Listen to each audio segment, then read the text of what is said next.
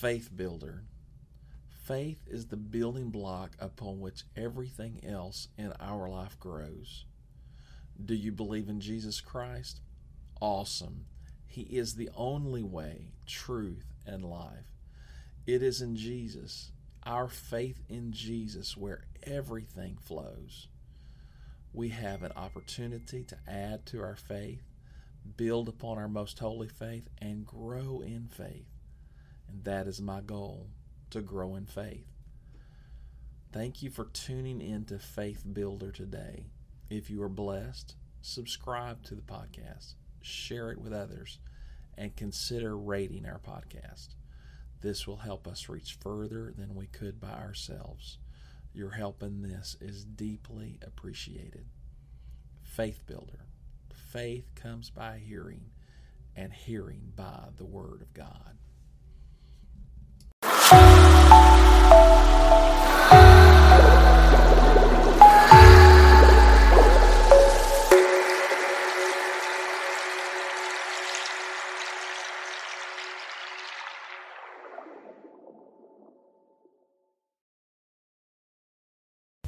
Hello, welcome to Faith Builder. My name is Scott Phillips, and we are continuing our series on tradition versus truth.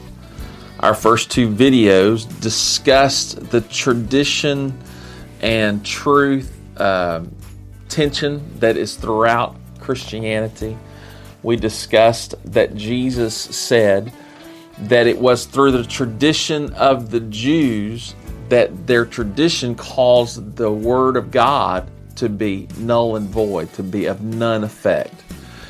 And we see in that uh, that that that proclivity of humanity to value its tradition over and above the Word of God to be it's from from from Genesis till today.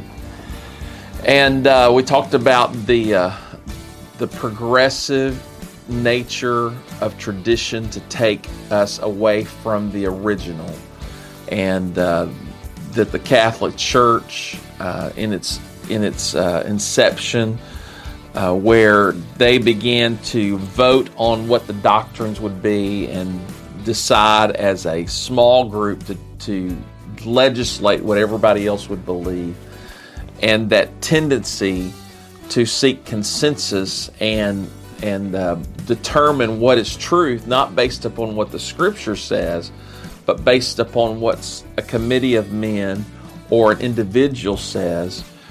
Uh, over a period of hundreds of years, had to- so totally divorced the Christian church, Christianity of that day, from the Word of God that the Catholic Church saw its its number one enemy anyone who would translate the Bible into a language where the common man could read it because Catholic Christianity had so far gone away from biblical truth that you could not hardly even recognize what Catholicism was teaching based upon what you would read in the Bible.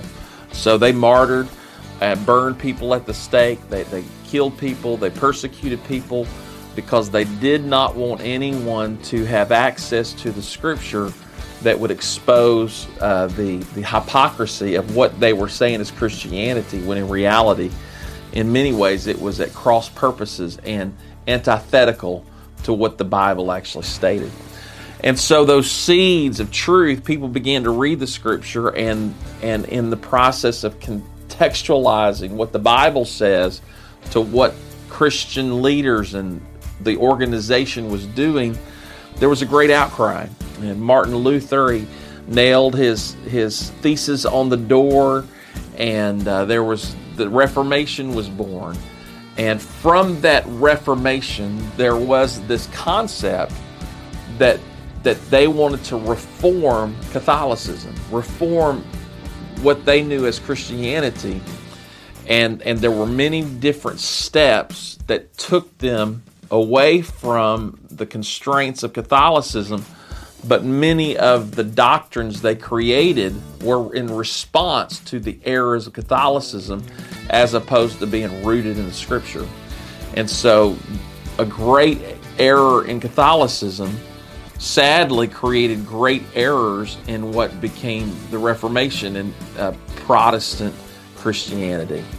And so here we are in 2021, and, and many people are trying to figure out how to be saved. What do I need to do? And you could ask many people, and uh, you could get many different answers. Even though everyone claims the Bible as their foundation, many of the answers concerning life and ethics is not based upon what the Bible says, but what someone hundreds of years, 1500 years, 1600 years after the death of Christ, Christianity is being ruled and directed and, and, and lived by what people long, long, long time after Christ and his apostles, what they decided. And so uh, what I want to appeal to your mind and suggest to you that we should follow the original pattern that is given to us in Scripture. The Bible says that the church is built upon the foundation of the apostles and the prophets. The prophets brought us all the way to Christ. Jesus Christ is the cornerstone. The prophets brought us to Christ, and from Christ, Christ gave us the apostles, and the apostles were commissioned to baptize and to teach the things that Jesus had taught them. And so we understand that the New Testament believer should be based upon what the Old Testament says to us and the New Testament says to us. Nowhere does it say that the church is going to be built upon uh, the popes or Martin Luther or the church councils or John Calvin, Charles Taze Russell, Joseph Smith. The Bible does not give them any authoritative credence. The scripture tells us the scripture is the foundation. And as believers, we must seek to be believers that are believing in scripture because Jesus said, and I think it matters what he said. He said, He that believeth on me, as the scripture hath said, out of his innermost being shall flow rivers of living water. So I, I want to, to just kind of tie this up about tradition. Tradition is fungible, changeable. We can see it. The Catholicism, what Catholicism was in 328 AD it was different in 535 AD, in 767 AD, in 1099 AD, in 1422 AD, in 1596 AD, and 1971 AD. Even 2021 Catholicism is different than 2020 Catholicism. It's always changing, and for Catholicism, oftentimes they're just adding stuff to it. They're, they're, they're assimilating cultural realities into the church. And so rather than the church changing the world, the world has changed the church. That's, that's the trouble with tradition.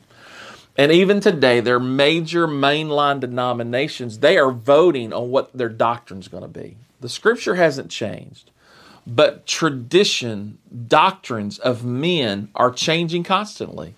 There's been all kinds of controversies in uh, the Episcopal Church, in the Anglican Church, in the Methodist Church, in the Presbyterian Church, in, in the Baptist organizations, and they're voting. this is what is true. And, and those arguments are oftentimes in the context of current culture rather than being rooted and grounded in what the Bible says. That's the problem with tradition because it's fungible, it's changeable. And so a little little child being raised in a modern denominational church, there's a good chance that what they're taught in Sunday school will not be the same thing that their parents were taught in Sunday school, which would be different than what their grandparents would be taught in Sunday school. Not to mention what was taught to the original children by the first believers. And, and so I would appeal to your mind and consider it logically if the church is built upon the apostles and the prophets, Jesus Christ the cornerstone, why are people being led to believe and do things that aren't even in the Bible? So here's the question How did the first believers experience salvation? And I'm going to just kind of outline this. And uh, over the next few episodes, I'm going to try to uh, un- uh, unfold this and hopefully make this easy to understand. In John chapter 3, Jesus said to Nicodemus, Except a man be born again, he cannot see the kingdom of God. Nicodemus's response is Can a man go into his mother's womb a second time and be born? And, and Jesus says, Verily, verily, I say unto thee, except a man be born of the water and of the Spirit, he cannot enter the kingdom of God. So Jesus said, You got to be born again to see the kingdom. You got to be born again of the water and the Spirit to enter the kingdom. So there is this doctrine of being born again. Jesus introduces to us in the third chapter of John. And he says to him, Marvel not that I say unto thee, ye must be born again. And I want to highlight to you this concept of water and spirit because we are going to see a reoccurring theme of water and spirit throughout what happens when the apostles obey the Great Commission. In Matthew chapter 28 and verse 17, I, I, the Bible tells us, Jesus says, uh, uh, All power is given unto me in heaven and earth. Go ye therefore and teaching all nations, baptizing them in the name of the Father and of the Son and of the Holy Ghost, teaching them to observe all things whatsoever I have commanded you. For lo, I am with you always, even until the end of the world. Amen. It's important for us to recognize that in this scripture, Matthew chapter 28 verse 19, Jesus says, In the name of the Father and of the Son and of the Holy Ghost. Name singular. Father is not a name. Son is not a name. Holy Ghost is not a name. Now we understand that Matthew, Mark, and Luke, they are called the synoptic gospels.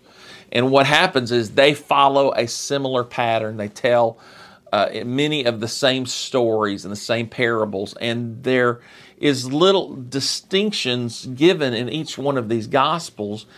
And, and the thing we have to understand, they're not contradictory, they're complementary. They add to the perspective. It's like a, a camera looking at at, a, at a subject from different angles.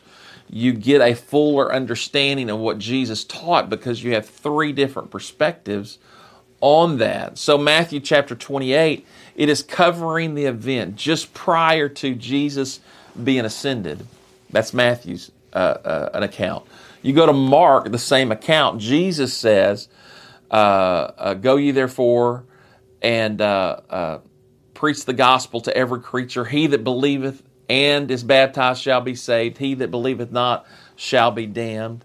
These signs shall follow them that believe. In my name they shall cast out devils. They shall speak with new tongues. If they shall take serp- up serpents and it shall not harm them they shall, uh, if they drink any deadly thing, it shall not hurt them, and they shall lay hands on the sick and they shall recover. And and so the the thing you have to recognize it's the same setting, and in this setting, he says, "In my name they shall cast out devils, speak with new tongues, etc." Uh, just a point, uh, taking up serpents and drinking poison, that's not purposeful. That is in the process of doing the kingdom work. The example of that is Paul in the book of Acts. He's gathering sticks because it's cold. In the process of gathering sticks, someone, he or someone, cast a serpent that was like a stick because it was cold. And when it was thrown into the fire, the snake jumped out of the fire and bit Paul, and he didn't die. That's the fulfillment of Acts 16 concerning serpents. don't tempt the Lord God. You don't jump out of airplanes and hope God lets you fly, and you don't pick up serpents just to pick up serpents. And so uh, Mark says in my uh, shares where Jesus said, "In my name ye shall cast out devils, speak with new tongues." And lay hands on the sick. Those are three purposeful, intentional things you will do in the name of Jesus Christ. In Luke chapter 24 and verse 47, Jesus, uh, he, he tells them, he says, let repentance and remission of sins be preached beginning at Jerusalem. And he tells them, you know, tarry, the, the, the promise is coming. And so these are three perspectives. And in that, you, you, you recognize there is an emphasis in the name of the Father, Son, and the Holy Ghost. Jesus said, In my name you shall cast out devils. And in Luke 24, uh, it says, in, in the name, that there would be repentance and remission or forgiveness of sins be preached in his name beginning at Jerusalem. So you have these three accounts and, and add to John's account where Jesus said you got to be born again of the water and the spirit. Uh, the disciples are sent and said, Go and tarry in Jerusalem until you be endued with power from on high. And so they go, and uh, uh, little math and a little study. They waited for about seven days. And, and the Bible tells us in Acts chapter 2 and verse 1 uh, and when the day of Pentecost, they had been waiting for seven days. Why were they waiting? Jesus told them to wait. Wait for what? Wait for the empowerment, the baptism of the Holy Spirit. And there they are. They're waiting because Jesus told them just before he ascended to heaven go and tarry in Jerusalem until you be endued with power from on high. And so they went. They tarried. They waited. Acts 2 and verse 1.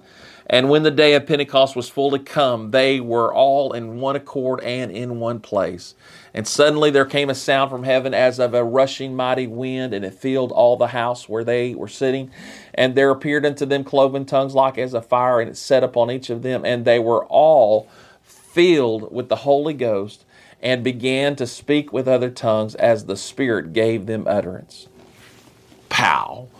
So there it is. They received the Holy Ghost and when they received the Holy Ghost, they were filled with the Holy Ghost. They began to speak with other tongues as the Spirit gave them utterance. Then the Bible says there were devout men out of every nation dwelling in Jerusalem Parthians, Medes, Persians, dwellers of Mesopotamia, etc., etc., cetera, et cetera, et cetera. All these people, they were devout Jews.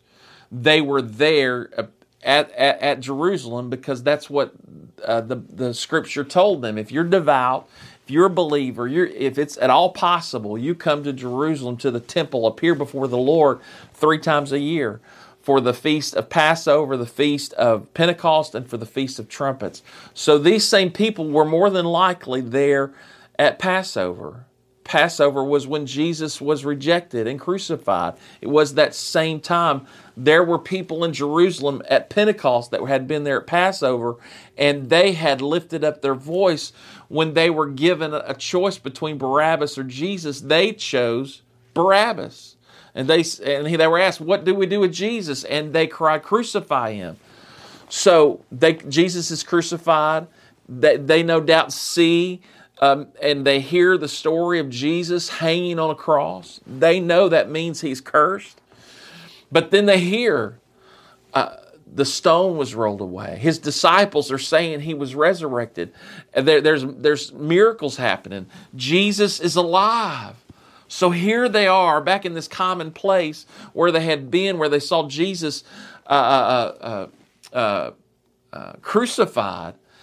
And then there is this phenomenon. There's these, they, these believers, these Jews, they're, there are, they're local Jews they're from Judea and they are, you know, the locals. And so they, they, they are in this ecstatic religious fervor and they are s- proclaiming the mighty works of God in all of these distinct languages from where these people came from. People from Parthia and Medes and Persian. And, and there are thousands of languages in all these different places I think there's 7,000 spoken languages today, and there's fewer languages today than there had been in times past because of the homogenation of national languages. Many languages have died because of, of the way the world has changed. And so there they are, and they hear these people, and they're like, How do they know the language that my village speaks? They're Jews, but they're scattered across the world, and they hear these locals declaring the works of God. And it's something supernatural because they are in awe and wonder, and some mock. And Peter stands up and says, Hey, these are not drunk like you think they are, but but this is that which was spoken by the prophet Joel. In the last day, saith God, I will pour out my spirit on all flesh. Your sons and your daughters shall prophesy, your old men shall dream dreams, your young men shall see visions, and upon my servants and my handmaidens uh, I pour out my spirit. They are, Peter's preaching to them and tell them, hey, this is supernatural. This is prophetic fulfillment. And from there, he begins to preach to them Jesus, that Jesus was in fact the Messiah. And he concludes his message, the first gospel message, the first time that they are in a setting after the empowerment of the Holy Ghost, Peter, who had no doubt been weak and, and unstable prior to, but the empowerment and the baptism of the Holy Ghost transforms Peter, and he and the rest of the, the apostles stand up and they give testimony. Peter preaches specifically, and he tells them, God hath made that same Jesus whom ye crucified, both Lord and Christ. He was declaring to them Jesus was Jehovah and Messiah. It blew their mind. The Bible says they were pricked in their heart and they said, Men and brethren, what shall we do? Their response to the, the convicting message of grace that Jesus was Jehovah and Messiah Peter looked at them. Now, I want you to get this. This is the first time anyone asked, What do I need to do to be right with God? What do I need to do to right the wrong? What do I need to do to profess faith in Christ? Men and brethren, what shall we do?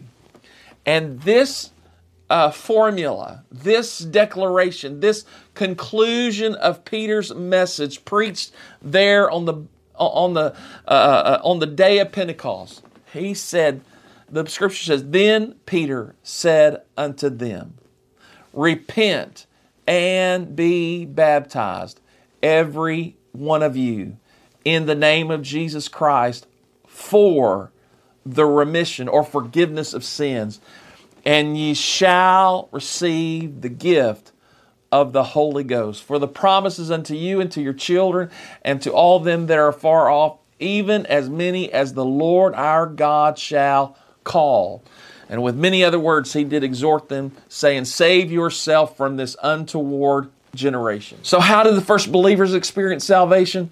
They were implored, they were commanded to repent they were they were commanded every one of them to be baptized in the name of Jesus Christ for the forgiveness of sins and they were told and ye shall receive the gift of the Holy Ghost. He goes further to say, For the promise is unto you and to your children and to all them that are afar off.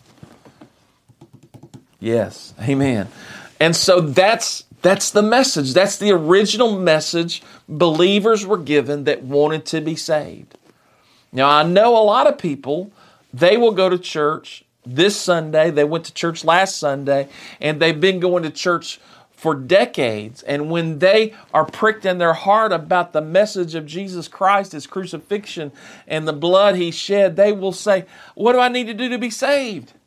And what they are told is not what the first believers were told.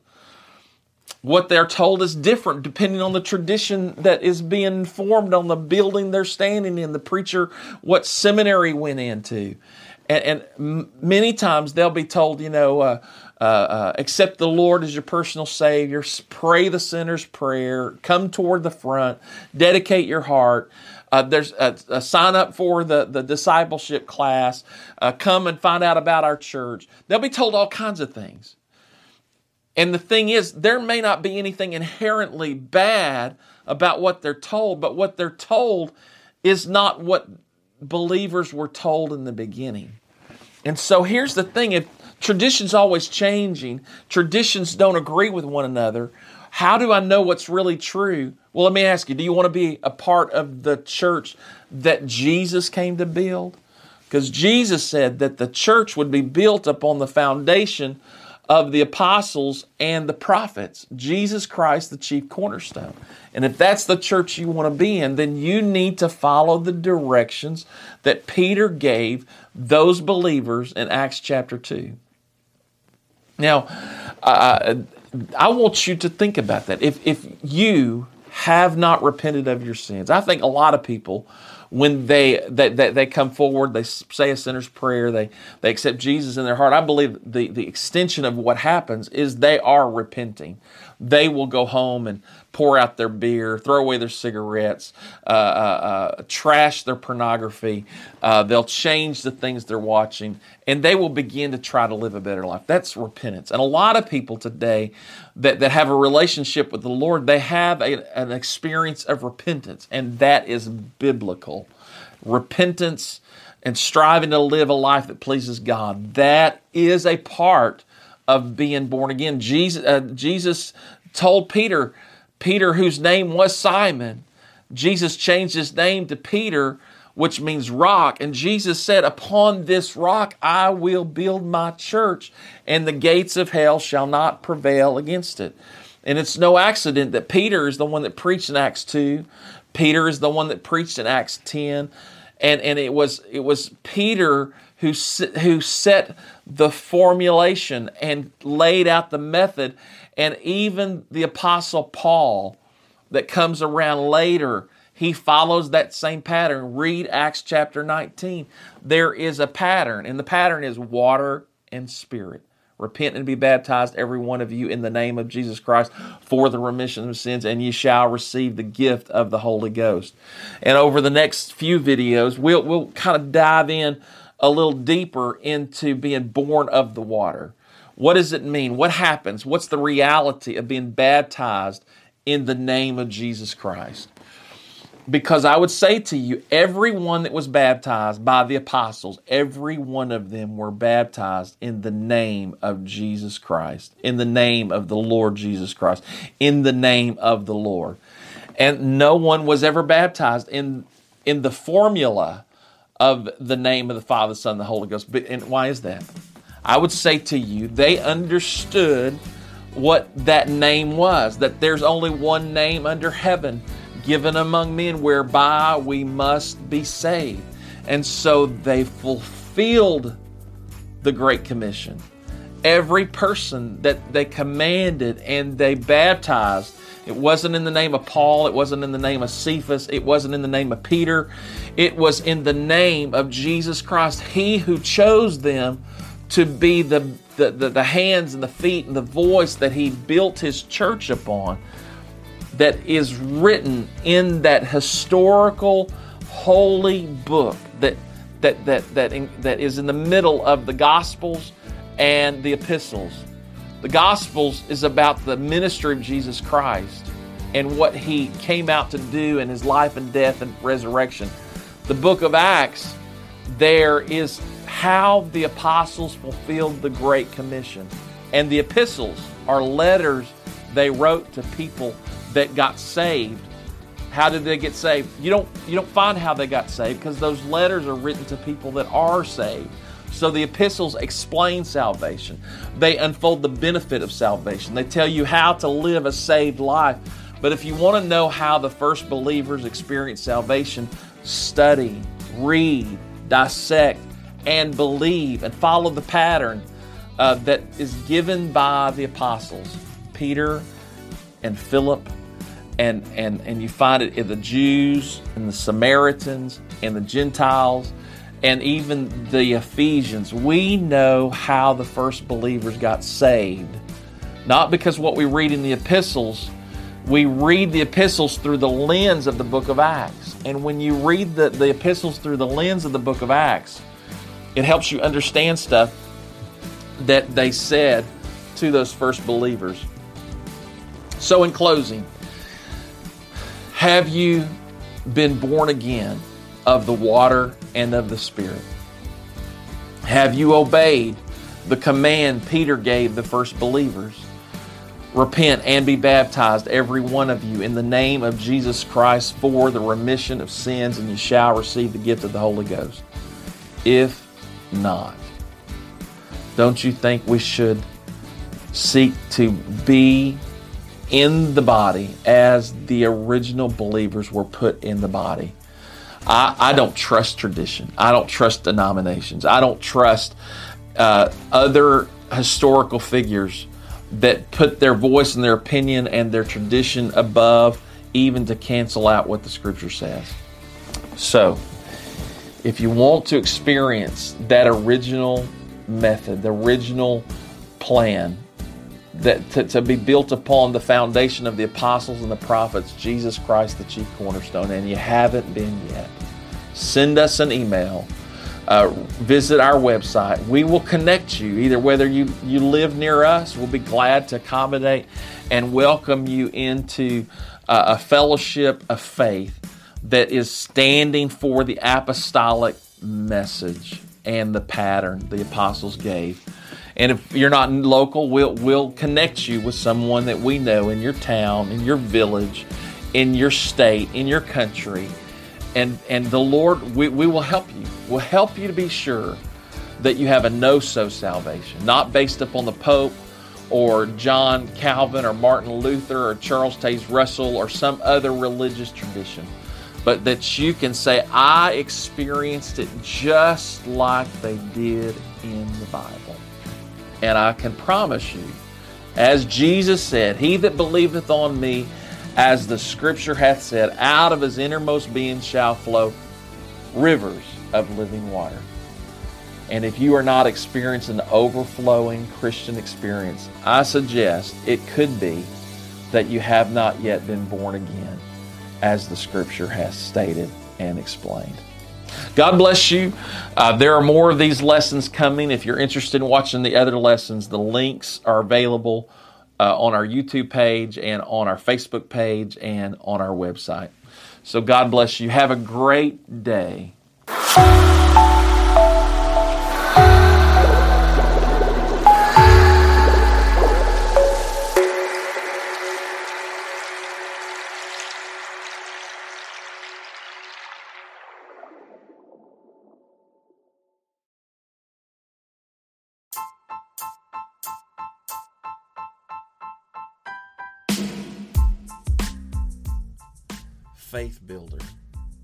Faith is the building block upon which everything else in our life grows.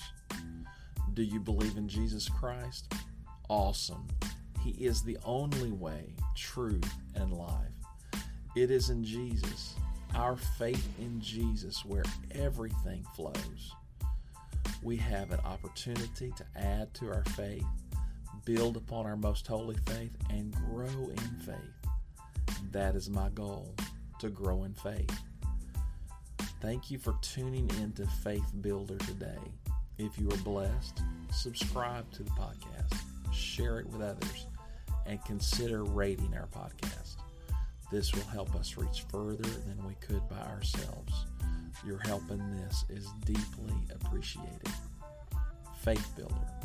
Faith comes by hearing, and hearing by the Word of God.